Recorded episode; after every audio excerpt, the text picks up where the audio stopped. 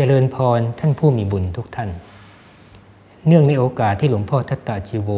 ครูบาอาจารย์ของเราท่านจะครบ 79 ปีในวันที่ 21 ธันวาคมที่จะมาถึงนี้ ก็ถือโอกาสประกาศคุณท่าน ด้วยการรีวิวหนังสือเล่มหนึ่งที่ท่านได้เรียบเรียงขึ้นมานั่นก็คือ ล้างก้นล้างใจไปนิพพาน ซึ่งวันนี้เป็นตอนที่ 9 ความประทับใจในตอนที่ 9 นี้คือ การประเมินผล ฝึกตัวผ่านวัจกุดี แน่นอนว่าการจะทำอะไรสักอย่างก็ต้องมีการประเมินผล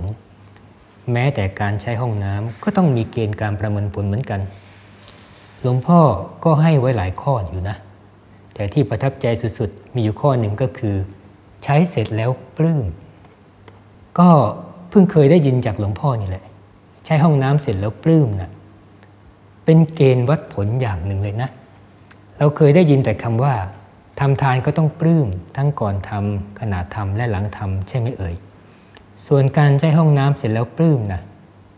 เคยได้ยินไหมถ้าไม่ได้อ่านหนังสือเล่มนี้ก็คงไม่เคยได้ยินใช่ไหมเอ่ย แต่ถ้าใครได้ศึกษาธรรมะมาระดับหนึ่ง จะรู้ว่าปลื้มนั้นเนี่ยสำคัญนะสำคัญอย่างยิ่งเลย